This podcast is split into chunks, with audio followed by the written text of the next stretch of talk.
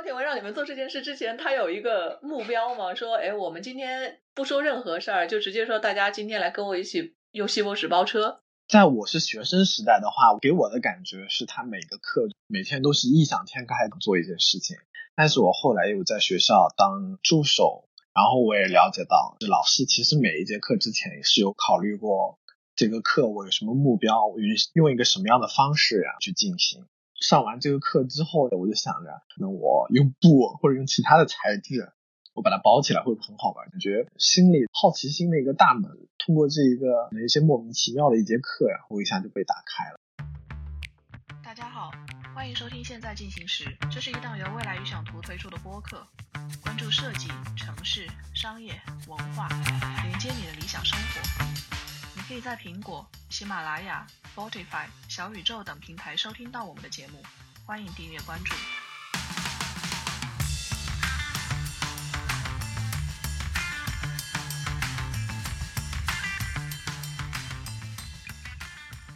好，大家好，欢迎收听未来想图的播客第二期，现在进行时，我是未来预想图的主编赵慧。我们这期邀请到的是内部的撰稿人的同学，也就是我们这边负责艺术和设计稿件撰写的唐雅怡，还有她的朋友盛哲。大家好，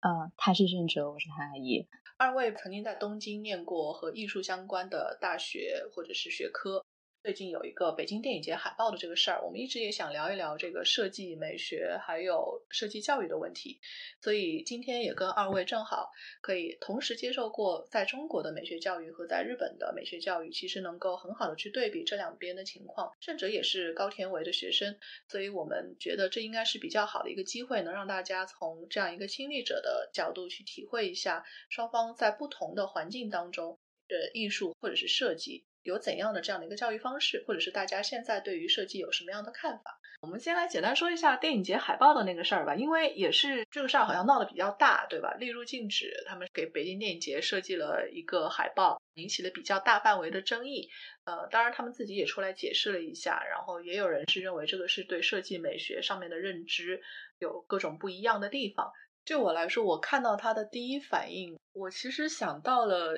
之前谭雅怡你在我们内部做的一系列的海报设计，然后我还想到了前段时间我在二十一二十一美术馆看的密展，讲设计师们的这些设计原稿和他们当年在松屋的百货里面做的各种当年的这些展览的海报，有时候就是你第一眼看去，它可能不是一个你自己认知。那么舒适的领域，所谓的舒适指的就是，我觉得之前我跟唐雅怡在做海报的时候也交流过，包括对齐啊，包括我们觉得当时还有争议嘛，就是这个东西是不是要做的那么商业化？所谓的商业化就是那种市场化的标准，去大家认为比较规整的东西。后来。慢慢慢慢，其实自己是有一个被说服的过程，就是觉得这个东西如果是能够表达设计师对于这件事的看法，这个逻辑能够说得通的话，我认为是可接受的。当然，如果这个东西是和呃这个品牌一直有一个延续性，他自己有一个独特的风格，而他自己又不愿意打破的话，那么这个时候很可能你必须跟着甲方的这条路走。那我觉得电影节本身是一个没有这么多框架的东西，所以我当时看到这个海报的时候，我觉得。一定会有人不喜欢，但是它是个可接受的东西，所以我也没有想到这个风格会引起那么大的争议。你们会觉得是和正常这样的认知是一样的吗？还是你们觉得这样的设计出来，在中国的一个认知环境下，可能必然都会带来这样的争议？我觉得这次个大众的反应超出了我的一个预料，因为我第一次看到这个海报的时候，其实我是觉得。其实它挺好看的，给我一种它很符合当下的一个潮流的感觉。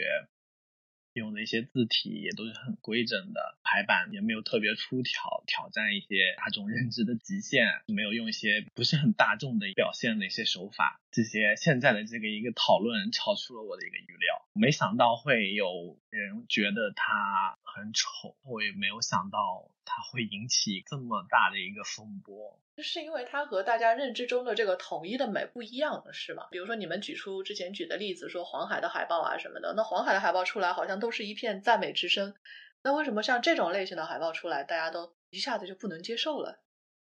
首先是我个人觉得它好看，第二个是我觉得他一定不是业余的人做出来的，因为有很多的评论就说这个这个是像 PPT 做的，这个感觉我也能做，但是其实它里面用的字跟排版，会觉得它其实是受过设计教育的。他有好好的在考量他怎么去把这个字跟图放在一起，甚至是他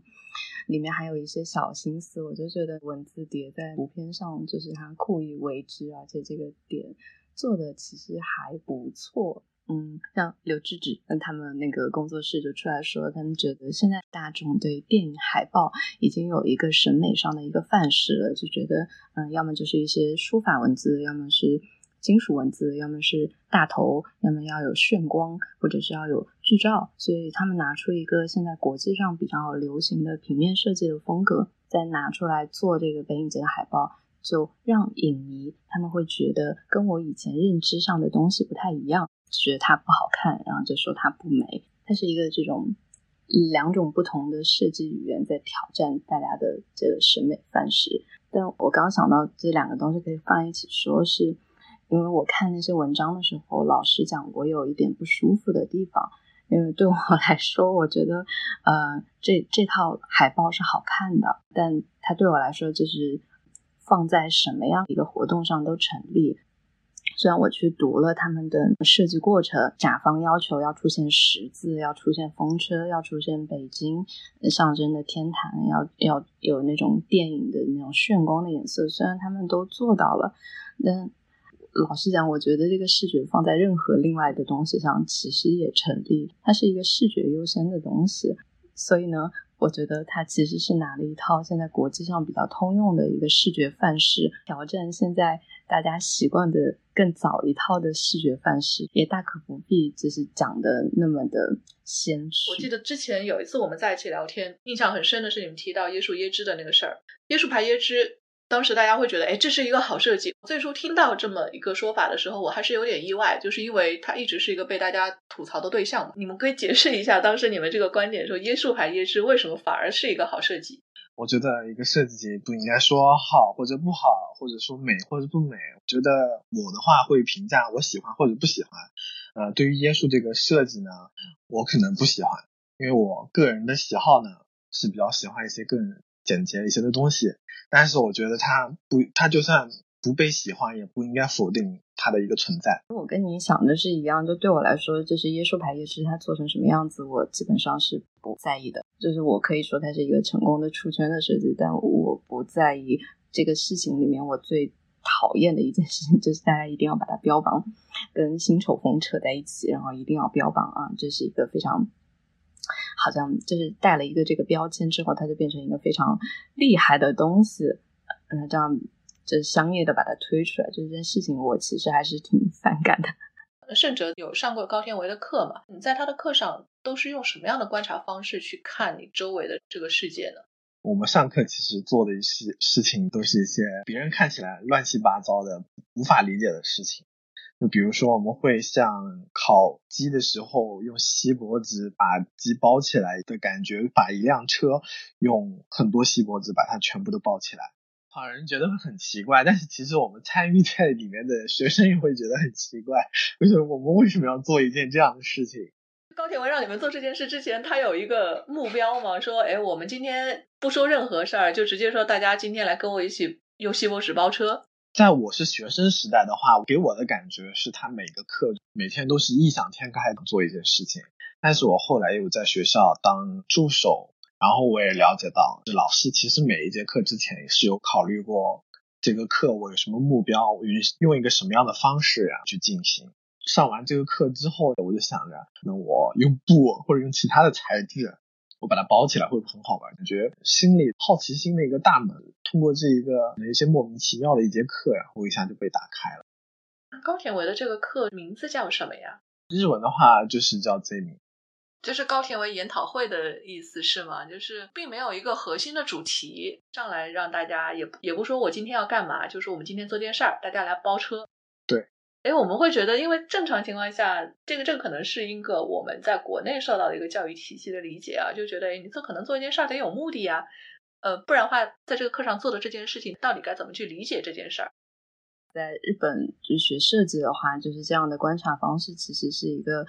甚至我现在觉得有一点点理所当然的事情，但每次如果把自己需要要做的 东西去跟国内的人讲，就会遇到这种灵魂发问：你做这样东西有什么意义？对，因为大家可能不了解你们做的这个是什么领域，其实是一个领域和对另外一个领域之间不了解的一个问题。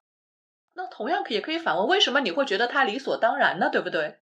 因为大家都在做这个事情，像那个原研哉，可能大家对日本的。设计的刻板印象就是无印良品是这种很性冷淡的风格，就觉得原研哉可能就是白色的代言人。但 他其实在做他的研讨会的时候，他有一个非常有名的一个公开，就算半公开的课叫 Exformation，没有中文，但是是跟 Information 相对的。他这个课讲的是日常的未知化，一个东西不要让你去知道它，而是让你去把一个你好像知道的东西变得。不太了解，他可能就会做像高天伟这样的事情。当你把一个呃你日常看到的东西把它包起来了之后，它就变成了一个外轮廓，或者它就变成了一个雕塑，它就变成了一个别的东西。你就可以有一个不同的观察方法去观察它。通过这样的观察方法，你再去思考你的设计的时候。你大概也许能做到一些很妙的设计，像未来日常图有的文章 Design R 的里面，我有提到像深泽直人他做的那个无印良品的 CDG，他当时在做的时候，他就是想那 CDG 我要把它做成什么样子呢？他就看到那个排风扇，就觉得哇，那这个设计就很妙，我只要拉它一下，它就可以转，那刚好我的 CD 放上去，那就可以，就像一个拉郎配一样，就成立了。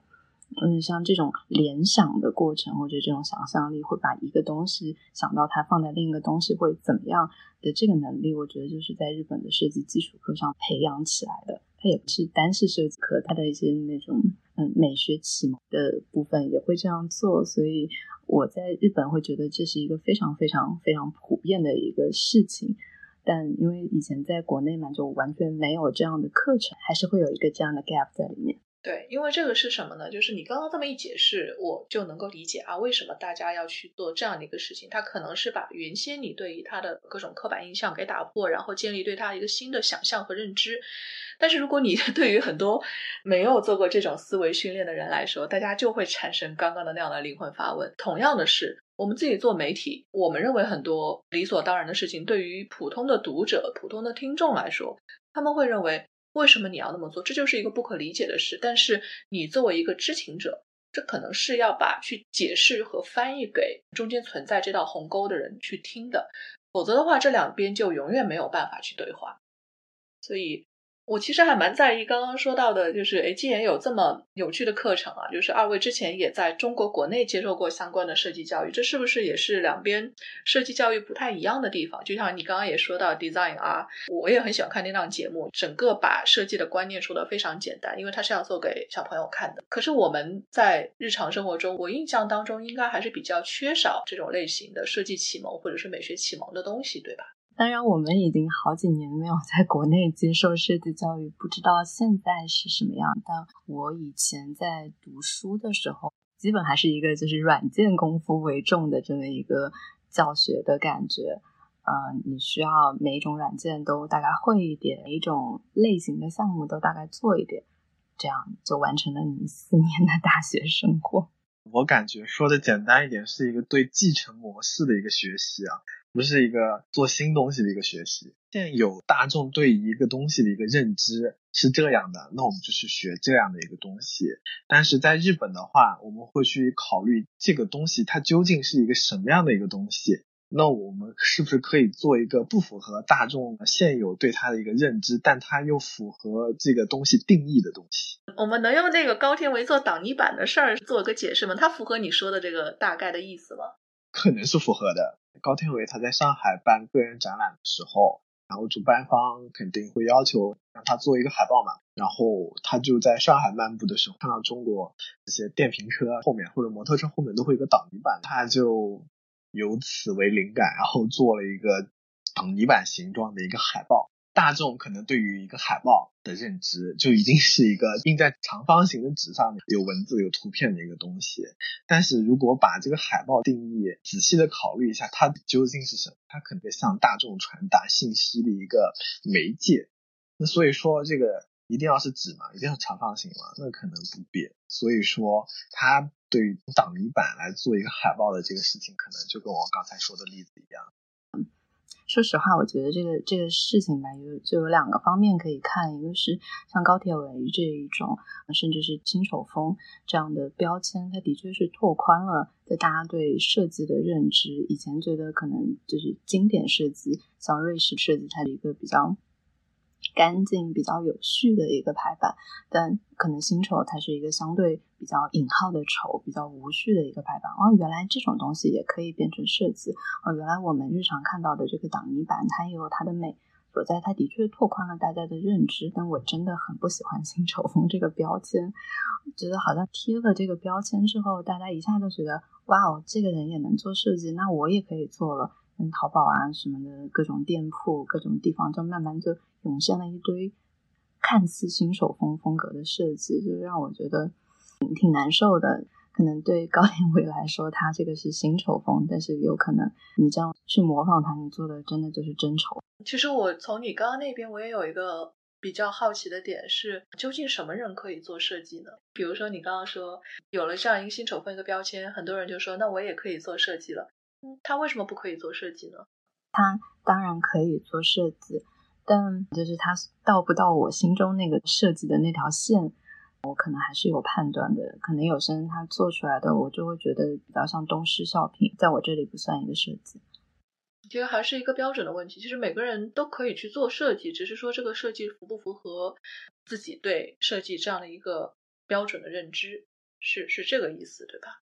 我可以举一个高田唯的例子吧，因为大家可能被“新丑风”这个标签，在国内大家这个标签贴在高田唯身上挺久了，大家可能会觉得他做的不是很好，但其实高田唯他做的设计真的是不错的，可能会觉得他的文字排的非常的散乱，但他的颜色的选择跟他文字，他实际要放在哪一个位置，看得出来他是经过了考虑，而且是。经过这种各种各样的考量，最后营造出了一种非常轻松的，甚至是有一点点幽默的这样的一个视觉视觉效果。然后它的这种视觉效果，其实又刚好符合了现在某些最开始是小众，现在是一个大大众的需求。就日本是新生代的这些设计师，其实我来了这边之后，有一个特别感动我的点，就是他们的技术真的是很厉害。比如说，呃，会讲究很精致的印刷，然后纸的那个纸的质感一定非常的考究，还有油墨啊，还有一些各种别的工艺，这些还有排版的传统，它可能排一个字，你看起来它好像很乱，但它还是在那个基本的排版的规则里边。这些是我觉得大家在这个新手风的标签下没有看到的东西。我觉得这个可能跟教育的环境也有关系。在我上学国内的时候，学校的话好像没有提供印刷设备，就你只能自己去外面印刷，你不可能去印刷店里拿着自己的作品印一张，然后修改一张，就是很难做到一个这样的一个事情。但是在日本的话可以做到。我好像也听陶亚怡说过，对自己也是这么一张一张的去印作品，对吧？之前好像看你做过的。我在国内的时候就从来没有自己手工做过一本书，但是我到东京来读书之后，发现我的日本同学他们可以自己胶装五厘米厚的书，五厘米的厚的书是因为没有办法上胶装的机器，所以他就非常快速的拿了夹子把它夹好，然后就开始涂胶。再过第二天去看他那本书，他已经胶装完了，动手的功夫非常非常强，然后我就震惊了。那之后我开始。自己开始手工做一些书，感觉也是到了这边以后被被鼓励到，发现哇，原来我也可以去完成这个事情。这两种不同的做法对你们会带来什么样的改变呢？我前几天看到多抓鱼的主理人猫主发了一个状态，就是讲对完成的质量有掌控才是大师。就是如果你只沉迷于这个东西的灵感。会会觉得很业余。首先你要有这个比较熟练的技艺，而且这个技艺是要经过长时间的训练的。那你这些动手的功夫，它的一个经验会让你的设计会有发挥的基石，还会有稳定性。这也是我觉得国内的人没有在高田唯的作品里面看到的。你真的是你要呃，就拿做书来说，你一定要去知道这个有什么样的做法，你心里有数，有这个经验之后，你在设计一本书的时候，你就可以想，哦，我还可以这么做，我以前接触过这样的工艺。但是呢，很多新丑风的模仿者，我觉得他们就太沉迷于这种表面的东西了。我现在还在东京，也接触到很多想考高田唯的学生，他们经常去见高田唯，然后甚至拿着一些高田唯风格的作品去找高田唯，然后高田唯就还 挺无语的，就说你为什么要做的跟我一样？学生经常就会哑口无言。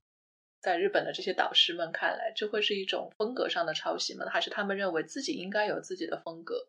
我觉得这是是属于一个文化冲击了。他们的教育就是引导你去做一个独特的、只有你能做出来的东西。所以，如果你拿着一个和别人相似的东西去见另外一个人的话，我觉得会对方一定会受到一些冲击吧。为什么会这样？会可能会这么想。呃，我们之前在内部聊稿件的时候啊，说日本早期也从模仿和抄袭开始。我不知道你们在去日本念这些设计相关的学科的时候，你们去聊日本设计的源流与发展，呃，也是这么看的吗？还是说，就你们的观察，日本的这个设计的源流与发展，他们经历一个怎么样发展的过程，才变成你刚刚说到的啊？现在他们会更鼓励大家拥有自己的一套创意和创新的方式，而不是说跟着老师的这个 style 走。日本就是说到它抄袭，也是只是一九五几年，刚好那个二战后的那几年，因为他们要开始生产一些美式的家电，但他们不知道怎么生产，甚至他们连图纸都没有，就从最开始拿到图纸，然后到后来可以自己慢慢摸索生产，那个时候对他们来说，就是我能把这个东西造出来就很厉害了。日本他们。之后有 Good Design 奖，他们就非常的鼓励原创，而且那个时候也是日本商业社会刚刚一点点兴起起来，相应的新的平面设计出来，新的服装品牌出来，然后又带带动了店铺，又带动了室内设计，它的商业跟设计是一步一步咬合这样起来的。但是中国就不一样啊，中国其实就发展的比较快，所以说这个在商业的导向下，你如果抄一个东西总是比较快的，它没有。前面的那六十年，一步一步发展过来。个人感觉，中国的一个状态的一个原因是教育的问题。日本像我们大学的教育，老师评分，只要是认真做的话，他就会给你一个高分，他会肯定你呃自己的一个很独特的一个想法或者见解。但是感觉中国的教育的话，很多就算是艺术或者设计上，也会存在着一个标准答案。会导致一个大家都想做一样的东西，那一样的东西呢，必然会导致很多东西都很相似。也许大家没有抄袭，但是也变成了这样，大家做的东西很相似。这就是像我们今天一开始说的海报，回到那个话题，真的是大家认为一个标准的东西都是好看的，一直以来判断这东西是好看的。我是觉得，就刚刚回到圣哲他说的美跟丑是没有办法一下子判断的。我也是这样觉得。我觉得美跟丑是跟着时代来变的。可以想象一个风格，它其实出来的时候，它都是在对抗前面一个风格，可能包豪斯。出来的时候，它是伤害到了前面那一种设计语言比较繁复的。那包豪斯之后的那些像达达，他们又是用一种比较夸张的、比较流行的 pop 的风格，他们又去对抗包豪斯这种风格，就是随着时代来变化的。你如果说现在流行哪一种风格，它一定不是突然来的，它可能就是时代就是变到这个时刻了。对，从这个角度上来说，我倒觉得有争议倒是好事儿了。虽然大家现在不是很舒服，我相信当年每次出现各种不同新的设计风潮的时候，肯定会有人不舒服。有些是被憋屈的人不舒服，有些是被挑战的人不舒服。但是也正是因为，呃，有这种不同的争议吧，大家才能够接受这种新的想法，然后一点一点去改变原来的这些东西。所以这个角度上说，倒也是好事儿，对吧？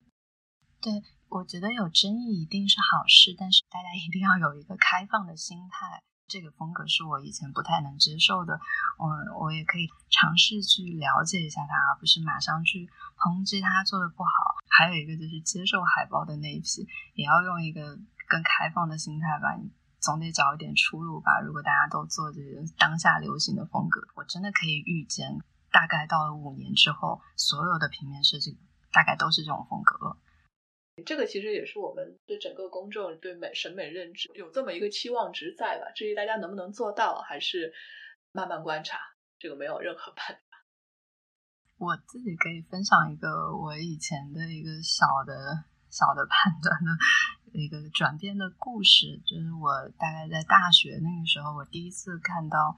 嗯，川内轮子的一个写真集，我当时看完那本写真集，有一点疑惑，又有一点不屑的问我朋友：“哎，他这个照片我手机也能拍啊？”当时我朋友就白了我一眼，就说：“那你拍啊。”然后这是这个这个问题，我虽然没有想很久，但他可能就是之后一直引导着我。我后来就真的发现，哦，原来他的他的这个作品是我拍不出来的，不是我马上就能拍出来的。觉得我可以做到，跟我真的能做到它其实是不一样的。比如说现在都说那种，嗯，当代艺术是要么就是做很多，要么就是做很大。但你真的是去把一个东西做多跟做大，你还要控制它的质量，它里面是有很多记忆还有思考在里边的。所以每次你想到这个我也能做的时候，你就可以问一下自己：那这个我真的能做出来吗？然后就可以这样。自测一下，比如说这次的海报，有人说，啊，这个是 PPT 就能做出来的，那你就想想，哎，我 PPT 能不能做出来？然后发现，哎，我做不出来。啊，这个还是一个职业性的问题。就像我们平时在我们这个行业里面，要是我们说，哎，这个东西我们也能写出来，你常常心里也会翻一个白眼，说你你行你上啊。但其实你会发现，可能未必大家都能做到一个理想的状态，还是在自己的能力领域里面做出一个。嗯，让自己心里面这个标准能够过得去的东西，这个还是没什么那么多鄙视链了。说白了就是这一句话。对，行，那我们这期大概聊到这儿，也希望这一次的讨论能够给大家更多的思考和启发。那我们下期再见，也谢谢今天的两位嘉宾盛哲和唐雅怡。好，谢谢大家。本期现在进行时就到这里，谢谢你的收听。你可以在苹果、喜马拉雅、Spotify、小宇宙等平台持续订阅我们的节目。我们下期见。